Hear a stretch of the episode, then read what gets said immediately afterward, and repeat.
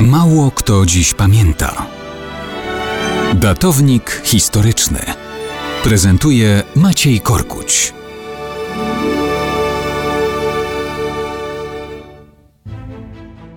Pierwszy i 17 września 1939 roku.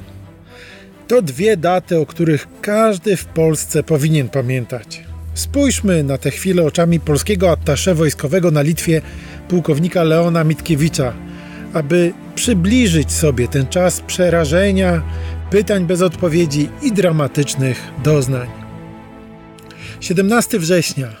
Dziś o godzinie 4 rano otrzymałem z Wilna wiadomość o wkroczeniu wojsk Rosji Sowieckiej na całej przestrzeni polskiej granicy wschodniej bez wypowiedzenia wojny. Co to ma oznaczać? Współdziałanie z Niemcami, czy też zabezpieczenie swoich granic? Ostatnie pociągnięcia polityczne wskazują, że Rosja zamierza odebrać Polsce tak zwane przez nią zachodnią Białoruś i zachodnią Ukrainę. Będzie to więc nowy, czwarty rozbiór Rzeczypospolitej Polskiej, dokonany przez te same mocarstwa zaborcze Niemcy i Rosję. Z Polski przez Wilno i Suwałki zaczyna się ucieczka, istny eksodus różnych ludzi przed bolszewikami.